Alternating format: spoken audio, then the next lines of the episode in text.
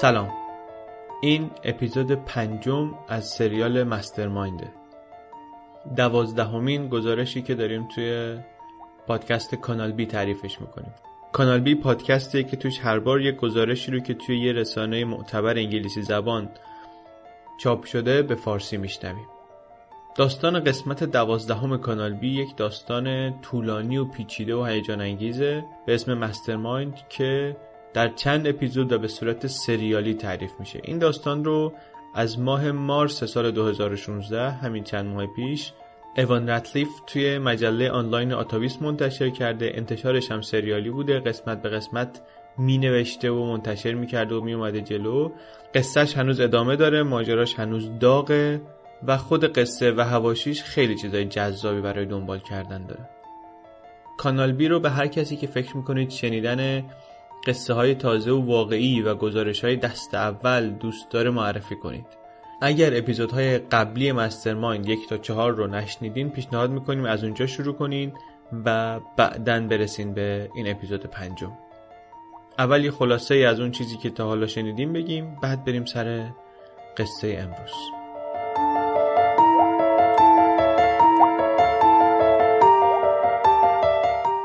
تو قسمت‌های قبلی اول ماجرای قتل 2 تا خانم فیلیپینی رو شنیدیم. یکیشون کارمند گمرک بود، اون یکی بنگاه معاملات ملکی داشت و هر دو در فیلیپین کشته شدن. بعد دیدیم که پلیس مبارزه با مواد مخدر آمریکا DEA یک آدم نظامی سابق آمریکایی رو دستگیر کرد به اسم جوزف هانتر در پوکت تایلند. بعد دیدیم که این آدم‌هایی با سابقه شبیه خودش، نظامیایی از این ور اون ور دنیا رو پیدا می‌کرد و تیمای عملیاتی درست می‌کرد برای پروژه‌های مختلف، از جمله آدمکشی. برای رئیسش آدمی به اسم پاول لرو. بعد خورده بیشتر با این پاول لرو آشنا شدیم. دیدیم که قبل از اینکه اینطوری وارد خلاف بشه، یه بیزنس نیمچه خلاف نیمچه قانونی رو اداره می‌کرده.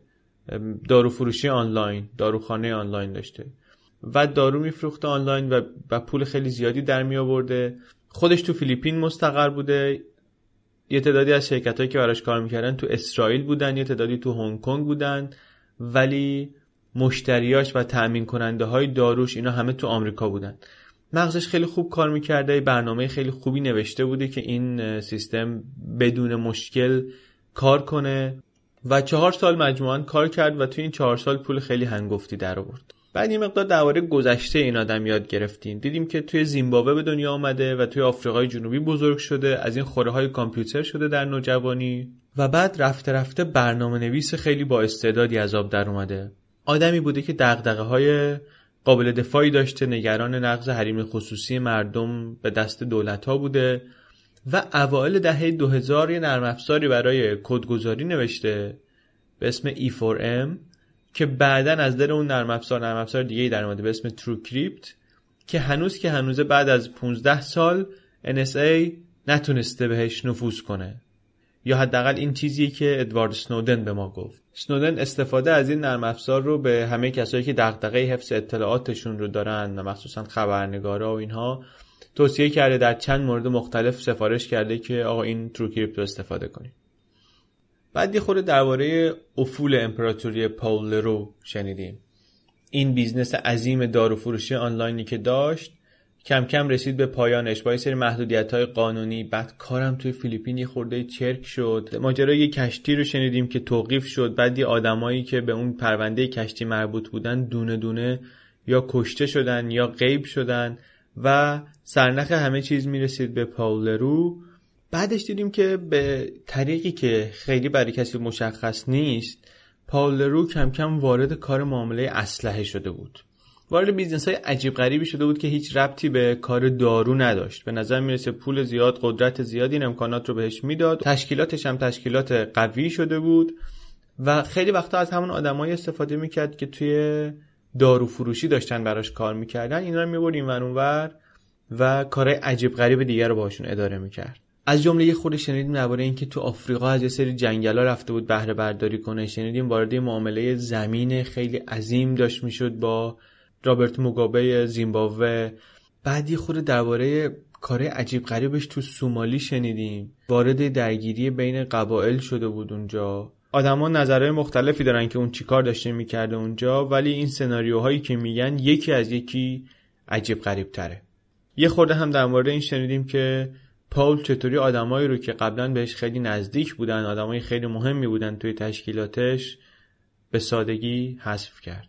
حالا توی اپیزود 5 با یه تکه‌های دیگه‌ای از زندگی پاول لرو در فیلیپین آشنا میشیم و میبینیم اون موقعی که پاول بعد از چند تا غیبت کوچیک یهو یه طوری غیب شد که دیگه هیچ کس در فیلیپین ازش خبری نداشت، کجا رفته بود و مشغول چه کاری شده بود.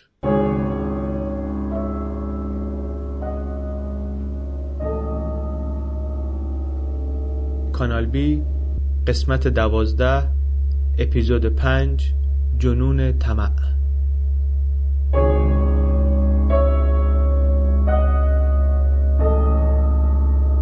پاول لرو میدونست که دورانش بالاخره یک زمانی به سر میرسه. بعضیا میگن این اشتهای سیری ناپذیرش برای گسترش تشکیلات خلافکاریش در واقع یه جور به مبارزه طلبیدن مأمورین قانون بود که اگه راست میگیم بیای منو بگیری. دیگرانی هم هستن البته که یادشونه که سالها پاول لرو درباره این صحبت میکرد که آره DEA دنبال منه و خیلیا فکر میکردن که لاف میزنه و مثلا داره قلو میکنه که اهمیت خودش رو نشون بده. البته یه چیز دیگه هم هست، یه وقتایی هم واقعا صحبت این رو میکرده که دیگه میخواد بزنه بیرون، میخواد بکشه کنار از کار. توی یه چت آنلاینی که یکی از کارمندای سابقش برای نویسنده فرستاده، درباره این صحبت میکنه که میخواد یه هویت جدید برای خودش بگیره. میگه که من یه جنازه لازم دارم، یه جنازه که بشه اونو به جای من جا زد. باید یه گواهی فوت داشته باشه که بگه این چندین گلوله خورده.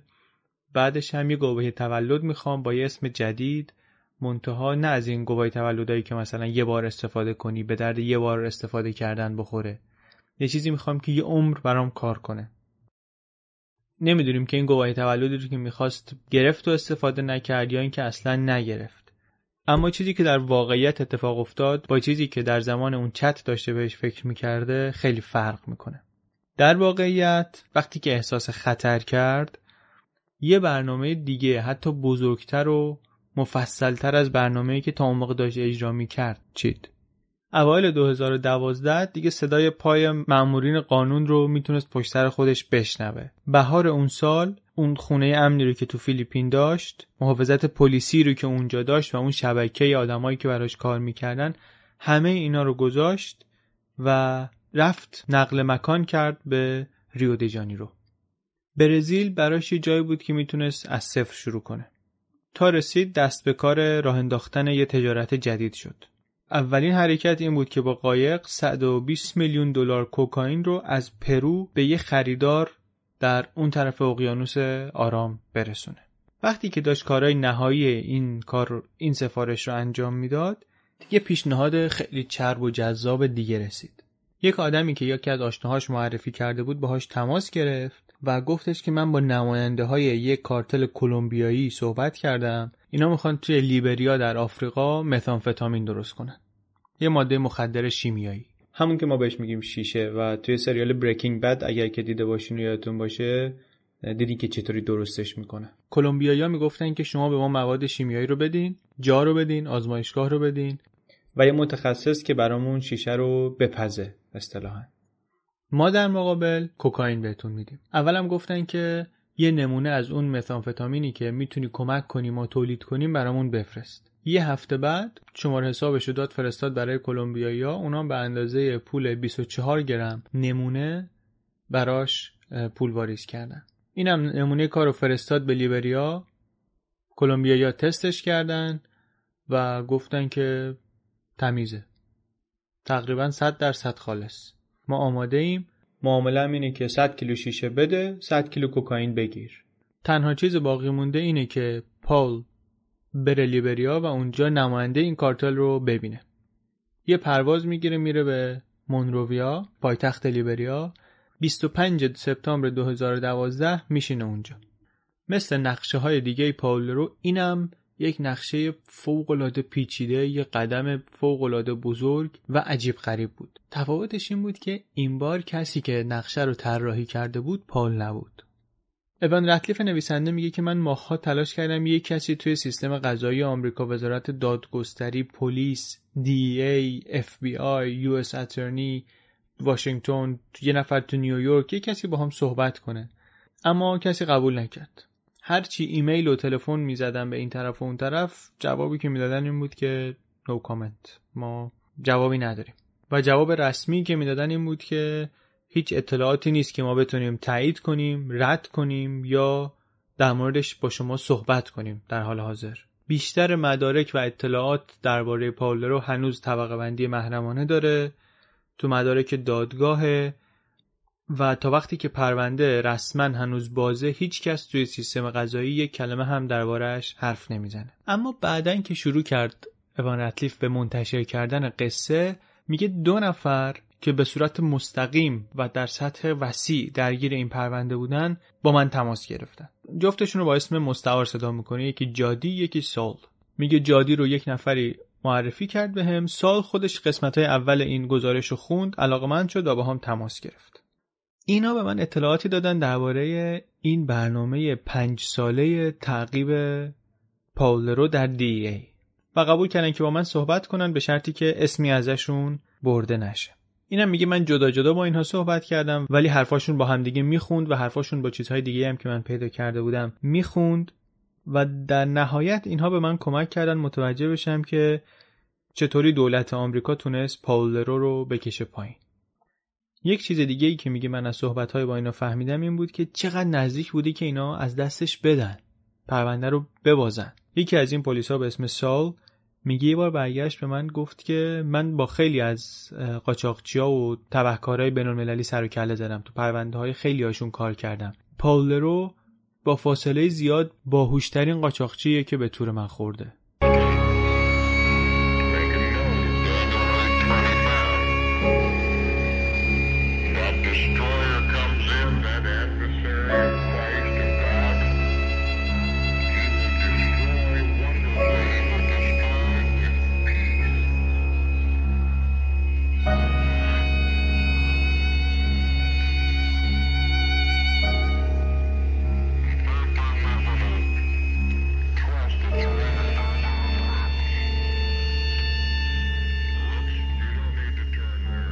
یک دهه قبل از اینکه اپیدمی داروهای مشتقات تریاک بشه تیتر همه رسانه‌ها، DEA فهمیده بود که داروخانه‌های آنلاین دارن داروهای نسخه‌ای رو میریزن تو خیابون‌های آمریکا، میرسونن دست مصرف کننده ها تو آمریکا. برای مقابله با این چند تا عملیات طراحی کرده بودن: عملیات بیواچ، عملیات سایبر RX، لایتنینگ استرایک، تکس RX، کنترل آلت دیلیت، تلاش های پشت سر هم برای اینکه این بیزنس رو متوقف کنن. تابستون سال 2007 یک افسر DEA شروع میکنه به سفارش آنلاین دارو دادن تو سایت های مختلف. یکی از این سفارشاش از یه داروخانه میاد در شیکاگو، بعد میرن حکم بازرسی اون داروخانه رو میگیرن، میرن اونجا میبینن که آره اون پشت جعبه های فدکس هست آماده ارسال پر از دارو. بعد حکم بازرسی میگیرن از شرکت پستی فدکس، اونجا میرن مدارک رو نگاه میکنن، میبینن که یک شرکت داره در سرتاسر آمریکا از یک حساب فدکس کلی دارو میفرسته. اسم شرکت بود RX Limited و نزدیک 100 تا داروخانه داشتن که با حساب این شرکت دارو میفرستادن. بیشترین داروهایی هم که میفروختن فیوریست، سوما و اولترام بود، ترامادول و داروهای مشابه اینا. در ماه‌ها و سال‌های بعد از اون این خانم افسر DEA و همکارای دیگه‌اش با تلاش و کار زیاد این پرونده رو علیه شرکت RX Limited درست کردن. مدارکی که جمع کردن نهایتاً چندین میلیون صفحه مدرک شده. اینم جالبه، توی DEA یه تعداد از افسرها با داروهای کار میکنن که کلاً چف خیابون و داروهای غیرقانونی و متامفتامین و کوکائین و ایناست. این خانم سرکارش با داروهایی بود که غیرقانونی نیستن ولی به صورت غیرقانونی فروخته میشن. یه ویژگی هم که بهش معروف بود این بود که خیلی آدم با پشتکاری بود. یک سری ارتباطاتی بین چیزایی تو پرونده دیده بود که هیچ کس دیگری قبلا ندیده بود و نمیدید. شیوه کارشون هم اینطوری بود که تا جایی که میتونن اول اطلاعات جمع کنن، مثلا ببینن که این فدکس اکانت از کجا اومده، صاحبش کیه، کی بازش کرده، این آدرس‌های ایمیلی که داروخانه داره باشون تماس دارن چیان، از کجا اومدن، دنبال اونا برن، وبسایت‌های مختلف که شرکت داره توش دارو میفروشه رو برن آمارشون رو در بیارن، ببینن که چه اسمی به این وبسایت مربوطه، کجا ثبت شده، بعد ببینن که اون آدمایی که اسمشون تو این وبسایت‌ها هست از کی حقوق میگیرن، ببینن که سرورها کجاست، از این جور کارا. بین این 100 تا داروخانه‌ای که داشتن از این حساب استفاده می‌کردن، دو تاشون متعلق به یه آقای 70 و چند ساله‌ای بود به اسم چارلز شولتز که قصه‌اش رو توی اپیزود دوم شنیدیم. برآورد این افسرا این بود که ایشون یه چیزی نزدیک 700 هزار نسخه برای شرکت RX Limited پیچیده و داروهاشو ارسال کرده. خلاصه اکتبر 2007 همونطور که گفتیم یکی از این افسرها شروع کرده بود به سفارش دادن دارو از سایت‌های مختلف RX Limited. هر کدوم از پکیجاش که میرسید روش یه دونه برچسب داشت، نشون میداد که چه دکتری نسخه رو نوشته. بعد اینا برمی داشتن میرفتن سراغ اون دکترها، مثلا میرفتن سراغ یه دکترایی کهشون به آدمی بود به اسم الیاس، میرفتن اونجا میدیدن که آره این یه کلینیکی داره، 15 ساله داره این کلینیکو میچرخونه، کلینیک خانوادگیه، اونم الان یه پرونده داره تو DEA. اصل قضیه اینه که رابطه درست بین بیمار و پزشک برقرار نیست و مثلا یکی کسی سفارش یه سری قرص داده، نویجه سری فرم پر کرده، اونام تایید کردن. عکس حکم جلبش و با جزئیاتش رو میذاریم توی وبلاگ که ببینید. بعد این پلیس جادی به ایوان رتلیف نویسنده میگه که یه خورده طول کشید تا ما تونستیم این تیکه های پازل رو بذاریم کنار هم. یکی از دلایلش این بود که RX Limited یه دونه سایت نبود، یه شبکه در هم تنیده‌ای از صدها وبسایت بود. اسمشون کمابی شبیه هم بود: cheaprxmeds.net، alpharmmeds.com. خیلی از این سایت‌ها سایت‌هایی بودن که RX Limited در واقع اینا رو استخدام کرده بود، بهشون پورسانت میداد برای هر اوردری. اینا مشتری میفرستادن به یکی از سایت‌های اینا. اسکرین شات بعضی از این وبسایت‌ها رو می‌ذاریم عکسشو ببینیم، جالبه. یه سیستمی هم اینا داشتن که اسم این وبسایت‌ها رو میتونستن لحظه‌ای عوض کنن. استراتژی بازاریابی RX Limited این بود که به هر آدرس ایمیلی که میتونست پیدا کنه ایمیلای اسپم میفرستاد. وقتی که سرویس‌های ایمیل این سایت‌ها رو بلاک می‌کردن، RX Limited و این سایت‌های مرتبط باهاش میومدن یه سایت جدید باز می‌کردن. بعد اونا میومدن اون سایت رو هم بلاک می‌کردن. این بازی موش و گربه همینطور ادامه پیدا می‌کرد. اوایل فعالیت شرکت RX Limited اینطوری بود که کارمندا مدام می‌رفتن توی وبسایت‌های معمولی مثل گودادی اونجا دامین می‌خریدن، وبسایت جدیدی باز می‌کردن. اما بعدن که شرکت رشد کرد، RX Limited شرکت دامین فروشی خودشو باز کرد، همون شرکت AB Systems توی اسرائیل. بعد اون شرکت ولی به جای اینکه دامنه بفروشه به دیگران، هزاران دامنه تولید میکرد منحصراً برای شرکت RX Limited. با ثبت کردن مثلا 10,000 سایت در هفته، هر لحظه‌ای که یک کدومشون مثلا براش مشکلی پیش می اومد، بلاک میشد یه جایی، اینا سوئیچ میکردن روی یه دونه دیگه. یه مرکز تحقیقاتی به اسم اسپم هاوس میگه که ما یه لیست درست کردیم از بدترین اسپمرها، اینایی که ایمیل‌های اسپم میفرستن، برای اینکه پرووایدرهای ایمیل بتونن اینا رو راحت‌تر بلاکشون کنن. بعد از اینکه سال‌ها اطلاعات جمع‌آوری کردیم، متوجه شدیم که بیش از 25% دامنه‌هایی که ما بلاک می‌کنیم رو این شرکت AB System درست کرده. در 2012 یک شرکت خصوصی که اومد تحقیق کرد درباره بازار فروش آنلاین دارو، گفت بیشتر از نصف بیزنس فروش آنلاین دارو در کل جهان وصل به این شرکت AB System.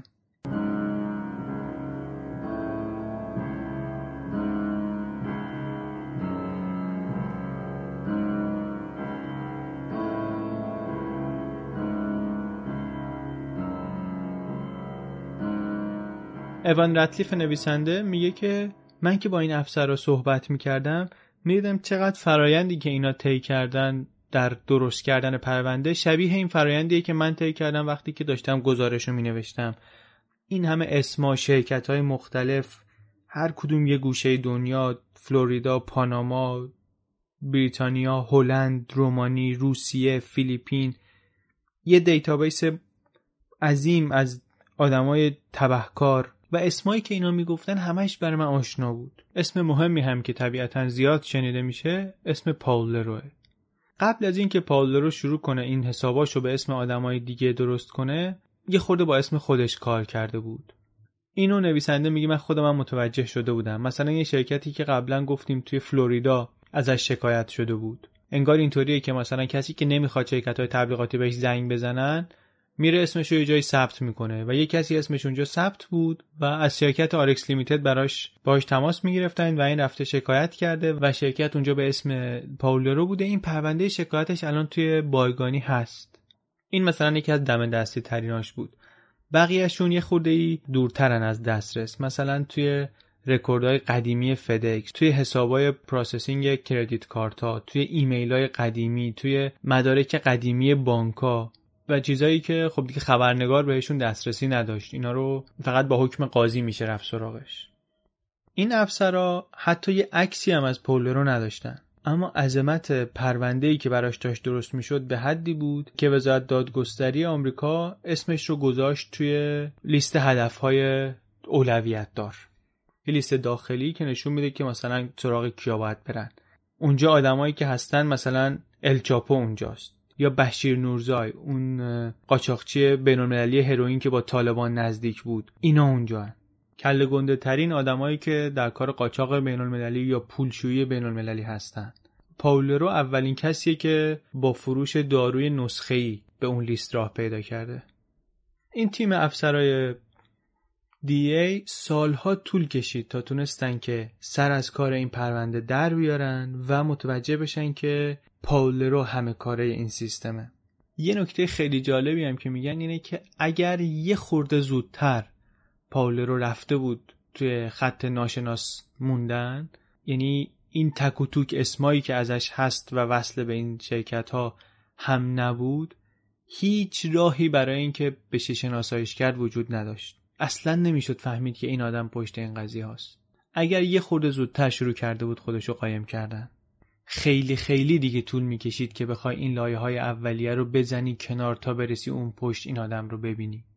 امکان پذیر نبود. اما طمع کورش کرد. گرفتار جنون طمع شد.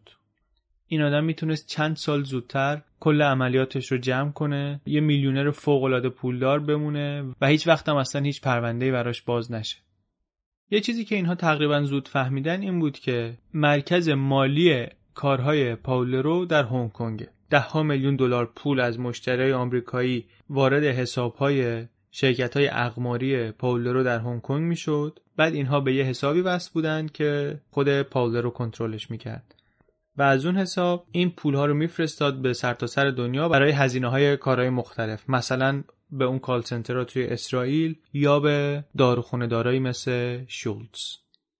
برآوردا از اندازه امپراتوری این آدم خیلی دقیق نیست. دولت آمریکا میگه که بین 250 تا 400 میلیون دلار در سال در زمان اوجش در می آورده. منتها از اون طرف دولت علاقمند به این هست که مثلا دستاورد خودش رو در پایین کشیدن این آدم بزرگتر جلوه بده، بر همین عددش خیلی قابل اعتماد نیست.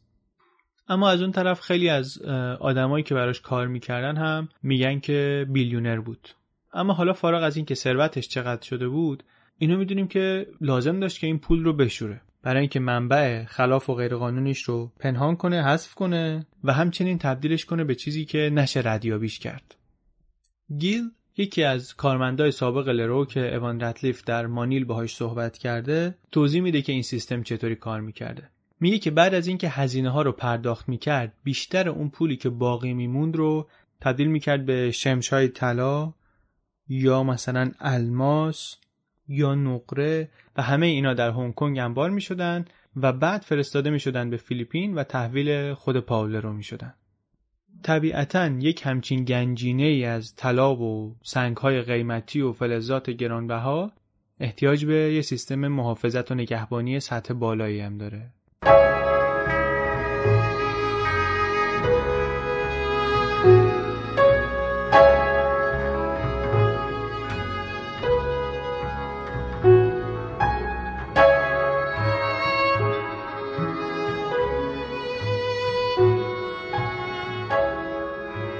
سال 2009 درانجوی شولمان، یه اسرائیلی 23 ساله که تازه سربازیشو تموم کرده، از یه دوستش یه چیزی میشنوه که آقا یه کار سکیوریتی، یه کار نگهبانی هست در هنگ کنگ.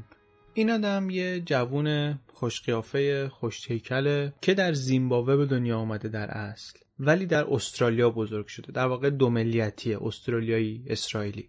بعد برای سربازیش رفته اسرائیل، اونجا انتخاب شده و بردنش توی یه گروه برگزیده‌ای، گروه نخبه‌ای به عنوان نیروی ویژه به اسم دودوان. دودوان خیلی چیز جنجالیه. معنی دودوان در زبان عبری یعنی گیلاس. تخصص اینا اینه که به عنوان نیروی مخفی میرن توی محله‌های فلسطینی، توی کرانه باختری و توی غزه و نفوذ میکنن اونجا و مثلا خودشونو شکل زنهای عرب در میارن، اونطوری لباس میپوشن و هدفشون اینه که هدفهای رد بالا رو وسط این فلسطینی‌ها یا بگیرن یا بکشن. خیلی طبیعیه یه آدمی که توی سربازی یه همچین جایی کار کرده بعدش بره سمت کارهای سکیوریتی و محافظت و اینجور کارا. یکی از کسایی که از این دودوان رفت سمت سازمان پاول لرو شولمان بود. اولین کار شولمان تو هنگ کنگ این بود که از املاک و دارایی‌های پاول لرو محافظت کنه. 5000 دلار هم در ماه حقوق می‌گرفت. اما بعد از یه مدتی پاول لرو بهش بیشتر اعتماد کرد و کردش یکی از آدمای خودش. از اینایی که نقل و انتقالات مالی حداقل 10 تا از این شرکت‌های اقماری رو این اداره می‌کنه. حجم این نقل و انتقالات اینطوریه که مثلا در طول یه دوره 3 سال و نیمه 3 تا از این شرکت‌ها یه چیزی نزدیک 30 میلیون دلار شمشای 1 کیلویی طلا خریدن از یه شرکت سوئیسی به اسم Metallur Technologies. گیل میگه که لرو یه کلکسیونی از خونه و آپارتمان و سوئیت در هنگ کنگ داشت که تقریباً منحصراً اینا رو استفاده می‌کرد برای نگهداری از فلزات گرانبهاش. توی هر کدوم از این خونه‌ها یه دونه گاو صندوق بود که طلا و نقره و الماس و این چیزا رو اونجا نگه می‌داشتن تا قبل از اینکه بفرستنشون فیلیپین. بعضی وقتا کل گاو صندوق رو با قایق می‌فرستادن. بعضی وقتا شمشای طلا رو می‌ذاشتن تو ساک، با هواپیمای اختصاصی می‌بردن مانیل. یه جریان دائمی تبدیل پول به طلا. پول مرتب از مشتری‌ها در آمریکا میومد، تبدیل میشد به طلا، طلا میرفت فیلیپین. ژانویه 2012 این شولمان اسرائیلی پسر 27 ساله دیگه رو استخدام میکنه به اسم عمر گاویش. اینو میاره اینجا، میگه که مواظب یه خونه‌ای در هنگ کنگ باشه. این گاویش هم تو همون دودوان هم رزم شولمان بوده، از اونجا هم دیگه رو میشناسن. میرو 4 ماه اونجا میمونه و بعد متوجه میشه باید بره ویزاشو تعویض کنه، تمدید کنه، یه همچین کاری بکنه. به شولمان میگه، شولمان براش بلیت میخره، برمیگرده مانیل. وقتی که برمیگرده دوباره متوجه میشه که پستشو دادن به یه اسرائیلی دیگه. بعد تماس میگیره با شولمان که ببینه ماجرا چیه، میبینه از شولمان هم دیگه خبری نیست.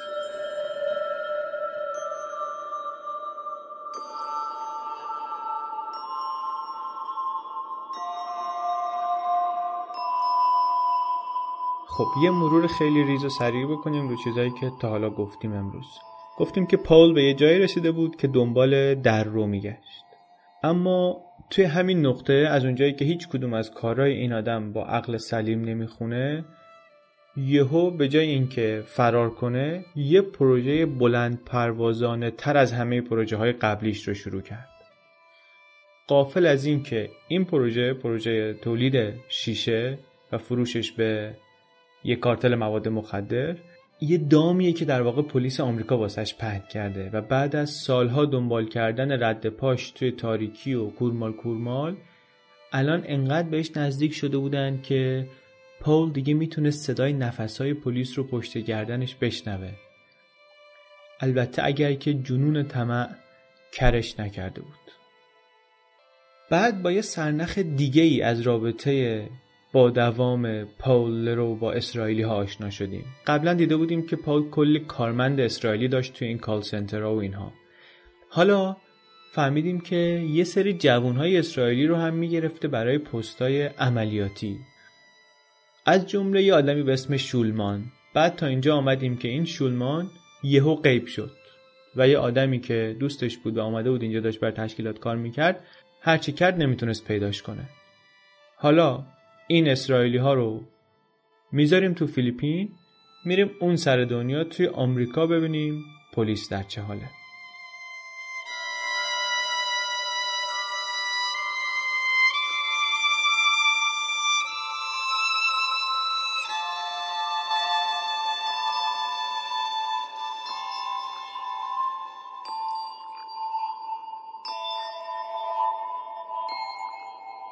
از اون طرف قصه بشنویم که در مینیاپولیس آمریکا افسرهای DEA داشتن به نتیجه میرسیدن. سال 2009 اینا رفتن مانیل فیلیپین با این امید که بتونن دولت فیلیپین رو قانع کنن که برای پاول رو شنود بذارن. البته مقامات محلی هیچ وقت جواب درست حسابی به این درخواست ندادن.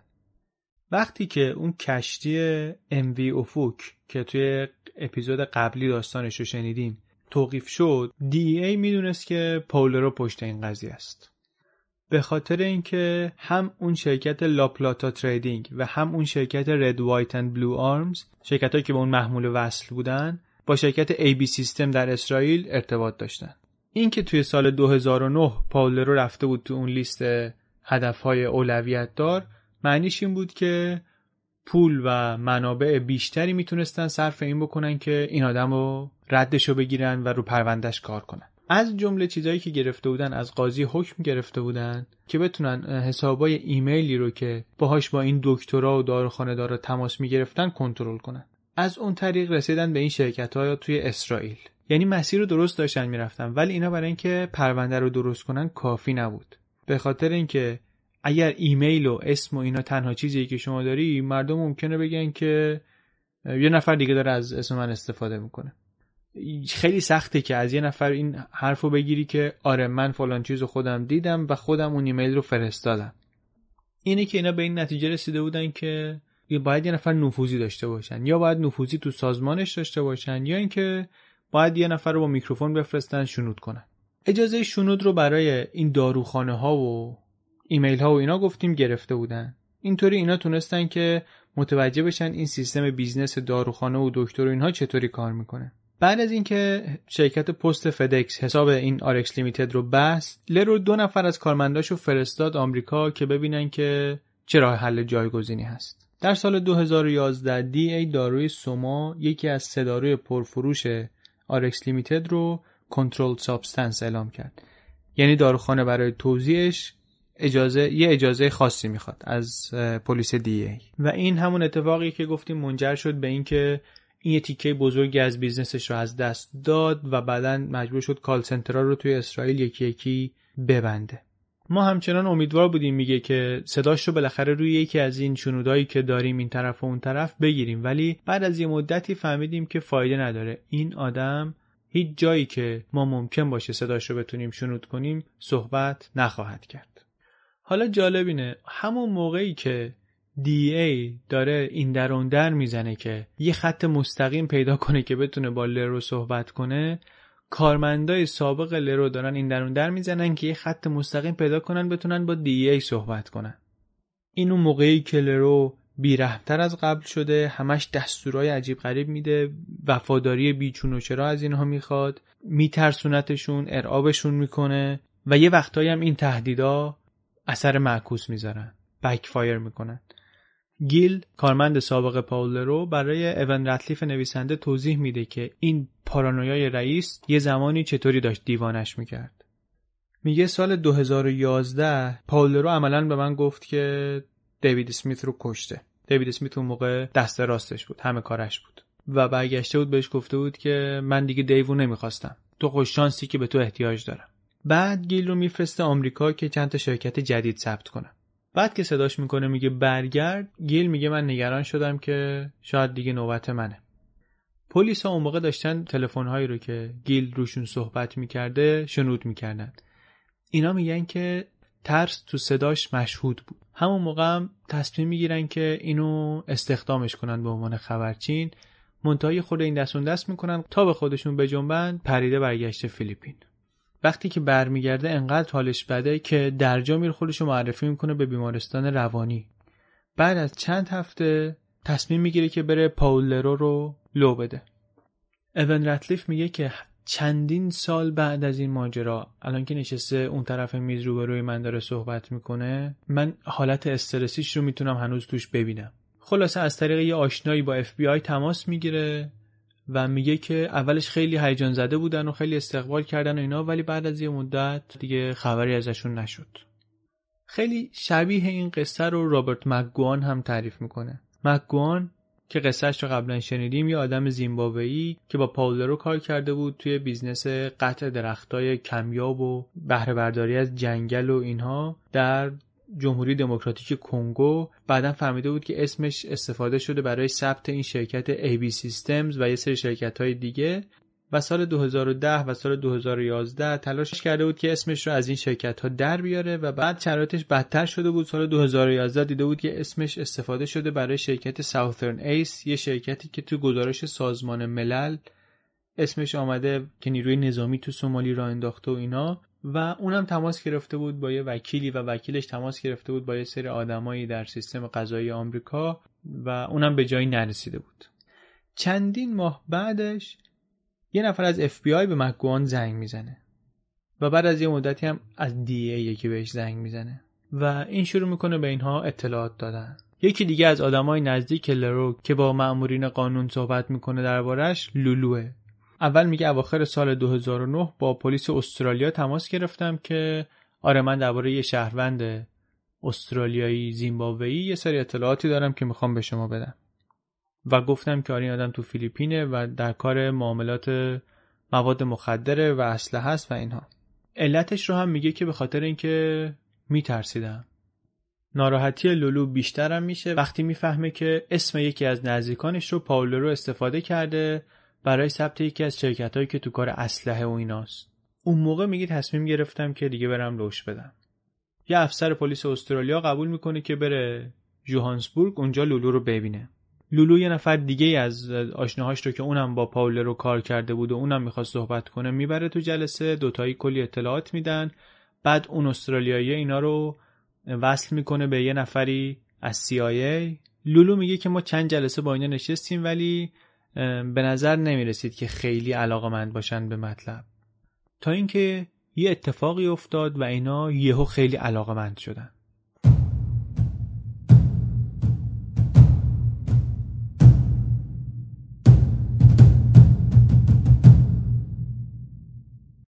اوایل سال 2012 دیگه DEA اطلاعات خودش رو درباره پاول لرو جمع کرده بود. چیزی که لازم داشت یه سری مدرک بود که اینو مستقیم مرتبطش کنه به این تجارت فروش آنلاین دارو. بعد شروع کردن با پلیس‌های کشورهای مختلف تو سرتاسر دنیا صحبت کردن که مدارکشون رو کامل کنن و تازه اونجا متوجه شدن که چقدر سیستم امنیتی لایه به لایه‌ای که پاول رو دور خودش درست کرده بوده رو دست کم گرفتن.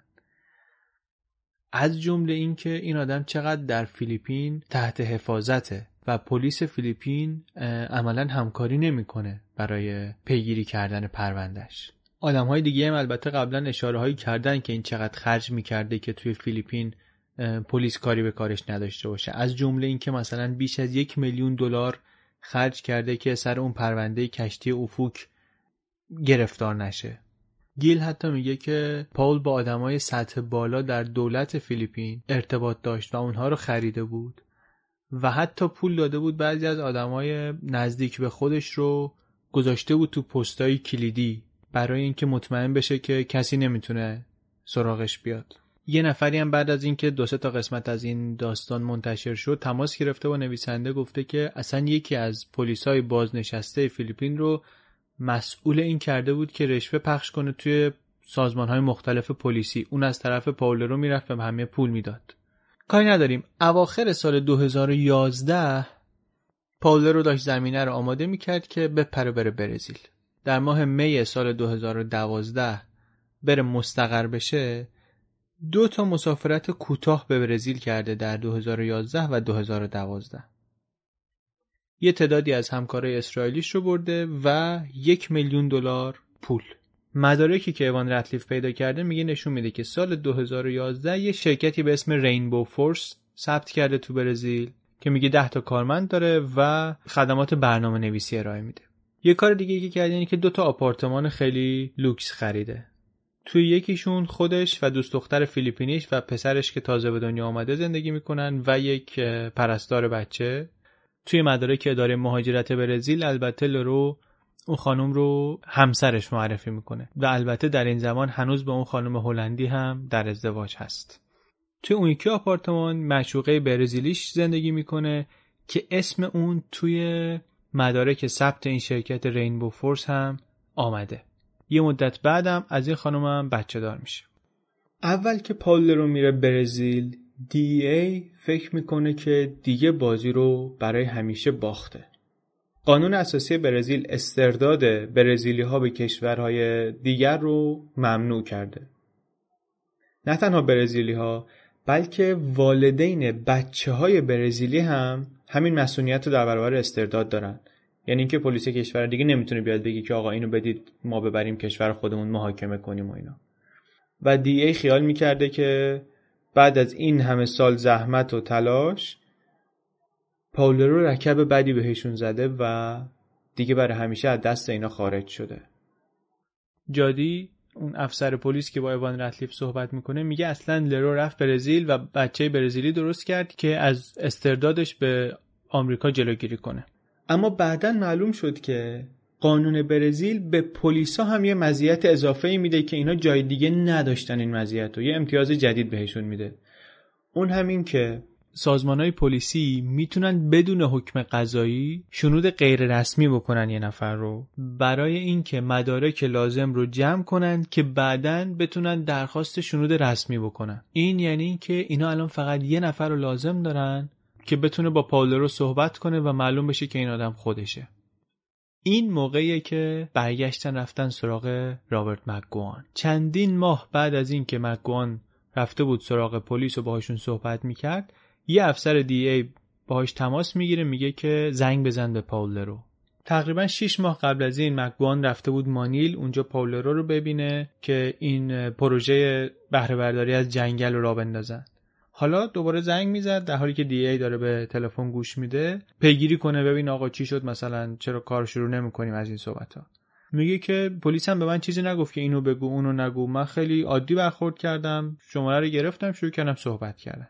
پروژه شنود خیلی خوب پیش میره، اینا قشنگ دیگه میتونن گوش بدن. میبینن که داره دعوا میکنه، با دوست دختره دعوا میکنه، با اون خانومش که تو فیلیپینه دعوا میکنه، میگه که دیگه زمین نخر خونه نخر، به خاطر اینکه این چیزها رو خیلی راحت توقیف میکنن، ازمون میگیرن. به جز دعواهای زن و شوهری چیزهای خیلی مهم دیگه رو هم توی این شنوداشون گرفتن. از جمله در آوریل سال 2012 شنیدن که یا حلال رو یا یکی از آدمای دیگه‌ای که نزدیک بهشه درباره یه محموله کود شیمیایی صحبت میکنن که میخواد از هنگ کنگ رد بشه. DEA هم سریع به پلیس هنگ کنگ خبر میده، میرن سر قرار رو 24 تن کود نیترات آمونیوم کشف میکنن در 960 تا بسته کوچیک، در حالی که روش برچسب خورده سدیم کلراید. میگن این مواد کافی بود برای ساختن مواد منفجره‌ای 10 برابر بزرگتر از اون چیزی که تو انفجار اوکلاهاما سیتی استفاده شده بود. تو مدارک این بار و قرارداد اجاره اون انباری که بار رو توش کشف کرده بودن اسم اون اسرائیلی شولمان رو پیدا میکنن. 3 آوریل 2012 میریزن توی دفتر یکی از این شرکت‌ها، شولمان رو دستگیر میکنن.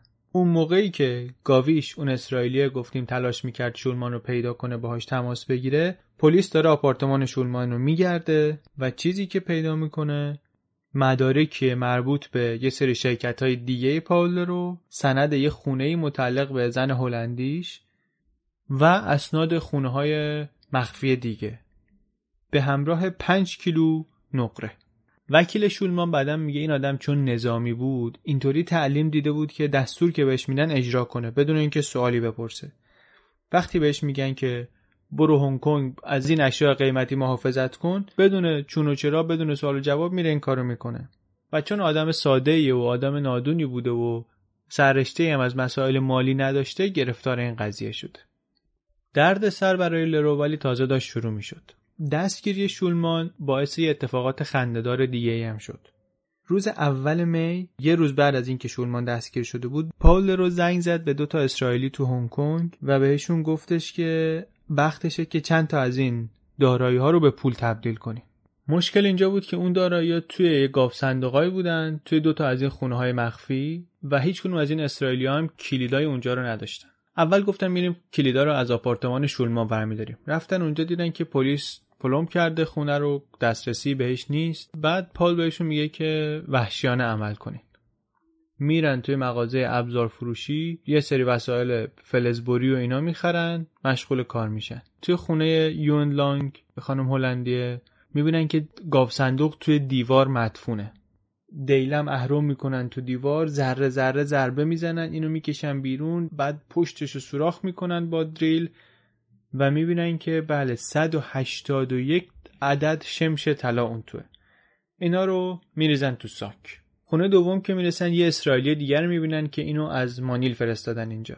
این طرف تخصصش قفل واکنی و این کاراست. قفل باز میکنه و میرن تو و مشغول باز کردن این یکی گاو صندوق میشن.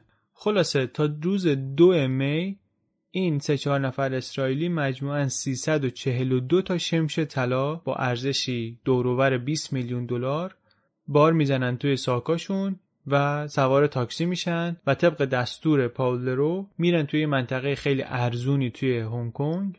یه جایی بهشون آدرس داده، یه هاستل خیلی جوان پسندی، میرن اونجا. در 2 روز بعد اینا به همراه یه فیلیپینی به اسم گوردو این طلاها رو نوبتی و تیکه تیکه برمیگردونن به متالور، همون شرکت سوئیسی که ازش خریده بودن.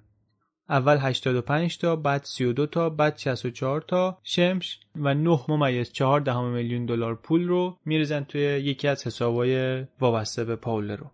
یه سری حرکات مشکوکی در این چند روز میشه بین این اسرائیلیا و 1-2 نفر اهل آفریقای جنوبی و 1-2 تا فیلیپینی و 1 نفر از اروپای شرقی. معلوم هم نیست دقیقاً چی کار دارن میکنن. بعضیاشون میگن ما مواظب بودیم کسی مثلا این طلاها رو ندزده. پاول رو میگه هر کدوم میخواستن یه تیکه یه چیزی بر خودشون بردارن. ولی چند روزی درگیرن و چند تاشون هم جدا جدا دستگیر میشن جاهای مختلف، بعد وثیقه میذارن فرار میکنن. یه سیستم خرطوخری چند روزی اونجا هست. بعد اسرائیلیا مشغول میشن که یه جای دیگه پیدا کنن بقیه طلاها رو قایم کنن. فیلم دوربینای مداربسته اون خونه‌هایی رو که اینا شمشای طلا رو از توش در آوردن نگاه میکنه، میبینی که کیفای سنگین و اینا دارن به زور میندازن تو تاکسی و خلاصه ساعت 2:45 صبح روز 7 می وسط خیابون دستگیرشون میکنن. 5 تا کیف دستشون پر، مجموعاً توش 161 شمش طلا، 4 تا الماس 5 قیراطی و رسید طلاهایی که روزهای گذشته فروختن. اون اسرائیلی شولمان نهایتاً بعداً محکوم میشه به جرم پولشویی و 5 سال میفته زندان در همون هنگ کنگ.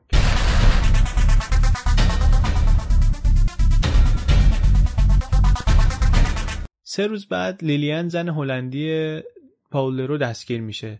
تو فرودگاه داشته وارد هنگ کنگ میشده با پاسپورت هلندیش و چک بانکی یکی از این شرکت‌های پاول رو هم دستشه با مبلغ $300,000.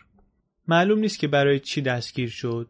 و از اون جالبتر این که بعداً اون محموله کود شیمیایی معلوم شد که اصلا ماده منفجره نبوده. به نظر میرسه که این وسط یک کسی سر یک کسی کلاه گذاشته. در حالی که پلیس هنگ کنگ مشغول اینه که تا جایی که میتونه اموال بیشتری از پاول رو توقیف کنه، DEA داره در برزیل به مکالماتش گوش میده. کاری که پاول رو مشغول انجامشه فرستادن 200 کیلو کوکائین با یک کشتی به اسم جروه به یه خریداری در اقیانوس آرام.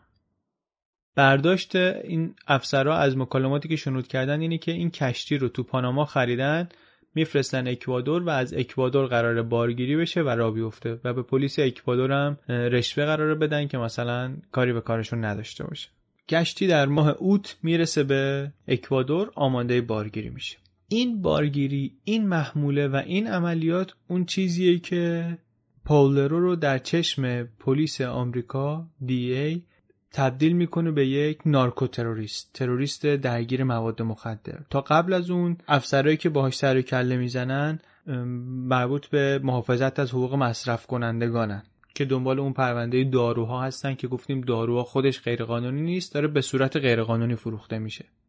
اما وقتی که معلوم شد که توی معاملات بزرگ مواد مخدر وارد شده، مخصوصاً با اون سابقه‌ای که از قاچاق سلاح و ماجراجوییاش در فیلیپین و سومالی بود، یهو این آدم تبدیل شد به یه هدفی توی یه دسته خیلی خطرناکتری در DEA و رفت تو دستورکار نیروهای ویژه DEA.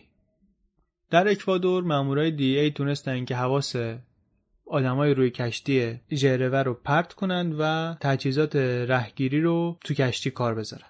کشتی راه افتاد، یه توقف کوتاهی در پرو داشت و بعد زد به دل اقیانوس. نقشه دیگه این بود که دنبالش برن، بذارن به مقصد برسه و اونجا خریدار رو با محموله با هم ضبط کنن.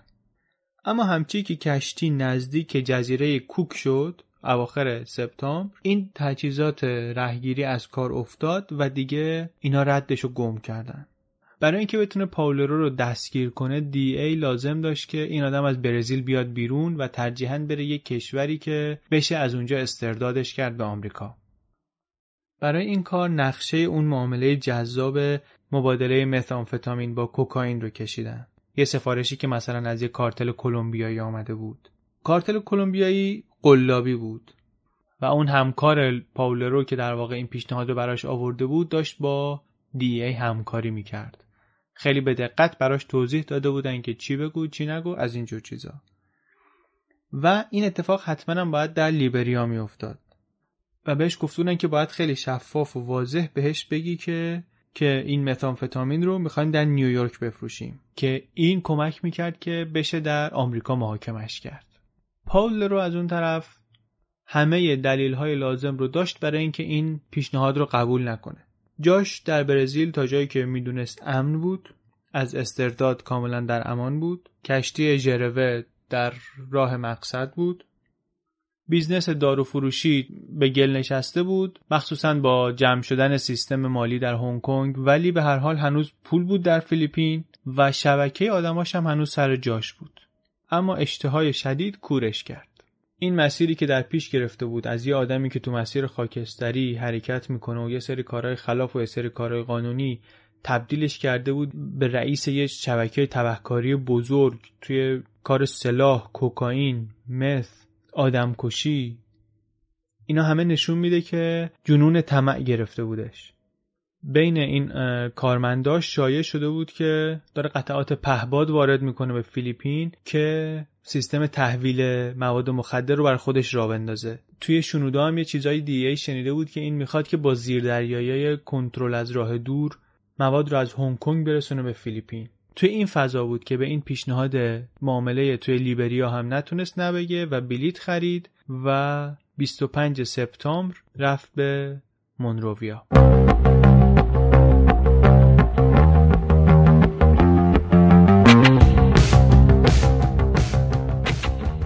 روز بعد از اینکه اونجا رسید، پلیس لیبریا حمله کرد و گرفتنش. اولین کاری که کرد میگن این بود که پیشنهاد رشوه داد که پلیس قبول نکرد و تحویلش داد به افسرای DEA و اونجا بهش گفتن که شما رو ما میبریم آمریکا. میگه برگشت گفتش که من پیشاپیش از شما معذرت خواهی میکنم، ولی من نمیخوام که سوار اون هواپیما بشم.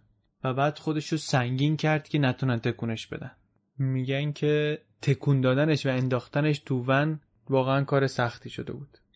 وسط راه فرودگاه تاکتیکش رو عوض میکنه. برمیگرده بهشون میگه که دیگه مقاومت نمیکنم و آمادم که باهاتون همکاری کنم. توی پروازم بهشون میگه که اصلا آمادم هر چیزی که میخواین بهتون بگم. این پلیسایی که پرونده رو دنبال میکردن البته میگن که این حرکتش خیلی برای ما غافلگیر کننده نبود. ما قبلا هم توی شنودهای جاهای فهمیده بودیم که این یه جوریه که انگار میدونه که بالاخره اینطوری تا ابد نمیتونه ادامه بده. اما به هر حال کل این ماجرای دستگیریش به همون اندازه عملیاتی که خودش اداره میکرد سورئاله. آدمی که اینقدر حساب شده رفته بود برزیل، اونجا بچه دار شده بود که مثلا نتونن دستگیرش کنن، الکی الکی رفت لیبریا و خودشو دو دستی تسلیم اینها کرد. خود این پلیسا هم میگن که خیلی اشتباه احمقانه‌ای بود. در طول سال 2011 لولو ادامه داده بود صحبت کردنشو با این مقامات آمریکایی و میگه که وقتی که بهشون گفتم که این توی برزیل یه سرورایی داشت، اینا یهو خیلی براشون ماجرا جالب شد و یه تیمی رو فرستادن که بیاد آفریقا منو ببینه. میگه اول یه تیم 8 نفره اومدن، بعد از یه مدت یه تیم 3-4 نفره از همین DEA اومدن، آدمایی که رو این پرونده کار میکردن و منم همون جوابای همیشگی رو به همشون دادم.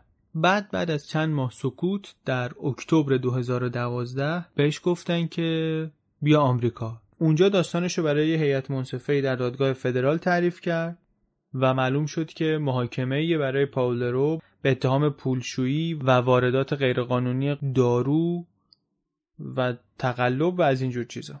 6 هفته بعد از دستگیری پاول لرو، 2 تا غواص تفریحی توی آبهای ساحلی یه جزیره‌ای به اسم لواتافیتو، یکی از جزایر کوچیک خالی از سکنه‌ای در شمال تونگا این کشتی جروه رو پیدا میکنن.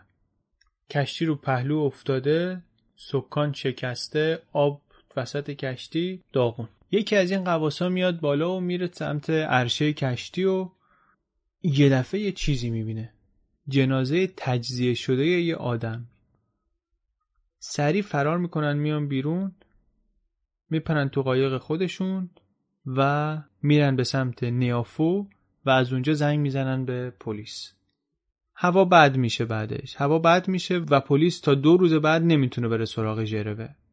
وقتی که میرن بررسیش میکنن و میبینن که خلاصه کل این محموله یه چیزی نزدیک 204 کیلو کوکائین با ارزشی حدود 120 میلیون دلار اگر برسه به خیابونای استرالیا، جایی که اینا حد زدن که مقصد کشتی بوده در واقع.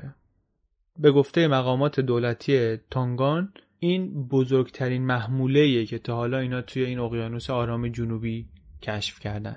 بعد از اینکه این کشتی از رادار خارج شده بوده، مقامات آمریکا و استرالیا و تانگا و جزایر کوک اینا هماهنگ کردن برای یه برنامه جستجوی وسیع. الان هم هرچند که تصادفی پیداش کرده بودن، اینو به عنوان یه پیروزی حساب کردن برای خودشون، مخصوصا که یه اتحادیه‌ای تشکیل داده بودن برای مبارزه با قاچاق مواد مخدر از راه دریا از آمریکای لاتین به آسیا و اینو به عنوان دستاورد خیلی بزرگ حساب کردن. اون آدمی که مرده بود رو دیدن که افسر دوم کشتیه، یک اسلوواکیایی 35 ساله به اسم میلان رینزاک. یه سری پاسپورت دیگه هم پیدا کردن، چند صد دلار پول آمریکایی، یه مقدار پول دومینیکن و یه مقدارم زلوتی لهستان. کاپیتان کشتی هیچ وقت پیدا نشد. اون جنازه هم که کالبدچه کافی کردن معلوم شد که چندین روز بوده که مرده بوده. مدت زیادی تلاش کردن که یه نفر از بستگان این آدم اسلوواکیایی رو پیدا کنن اونجا توی اسلوواکی. کسی رو پیدا نکردن که این مسئولیت جنازه رو بر عهده بگیره و نهایتاً در ژانویه 2013 همونجا تو همون جزیره خاکش کردن.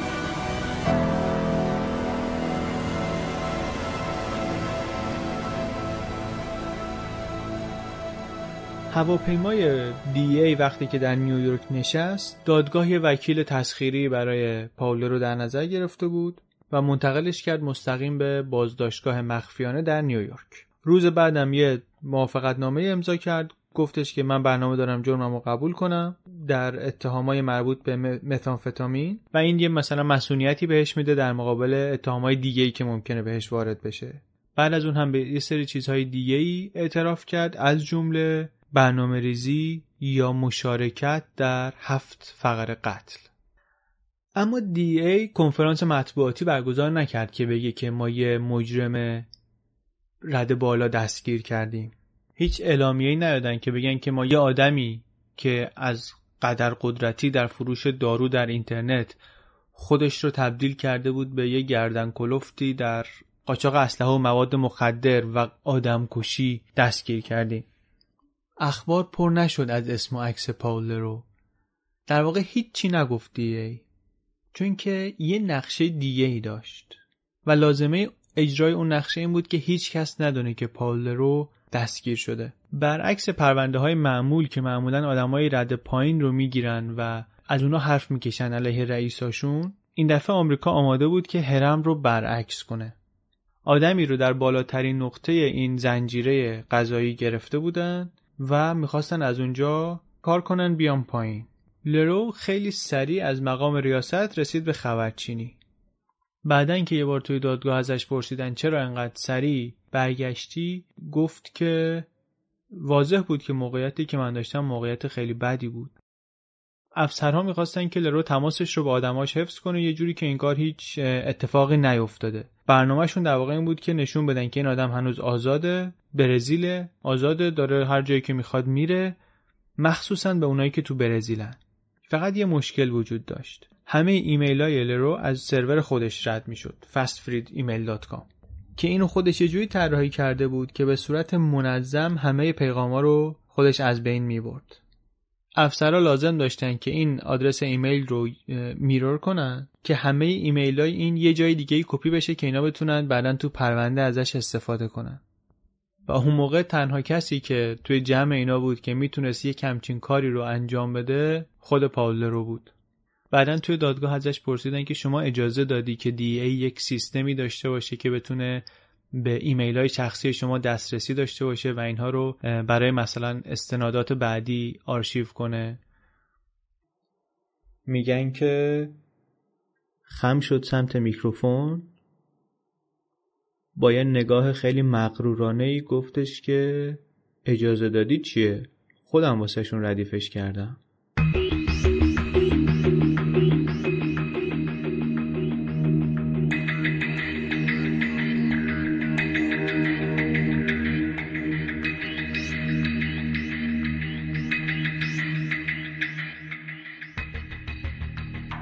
یک شنبه آینده در اپیزود 6 پادکست سریالی مسترمایند درباره این میشنویم که بعد از دستگیری پاول لرو چه اتفاقی افتاد و برمیگردیم به آدمی که توی اپیزود اول ازش شنیدیم، جوزف هانتر، و یه نگاه دقیق تر میندازیم به قسمت عملیاتی کارتل پاول لرو.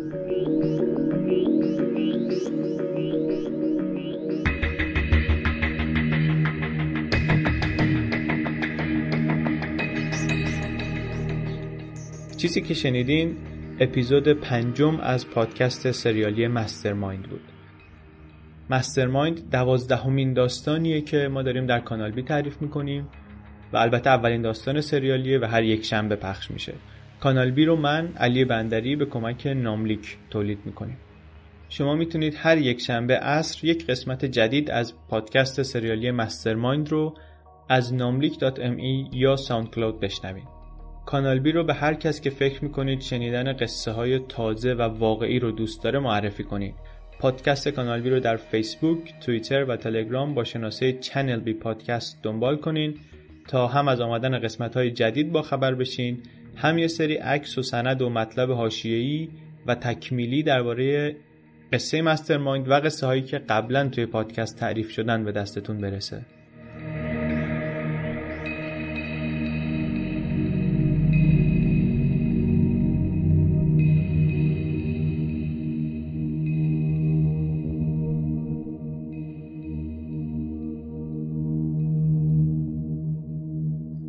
چنل بی پادکست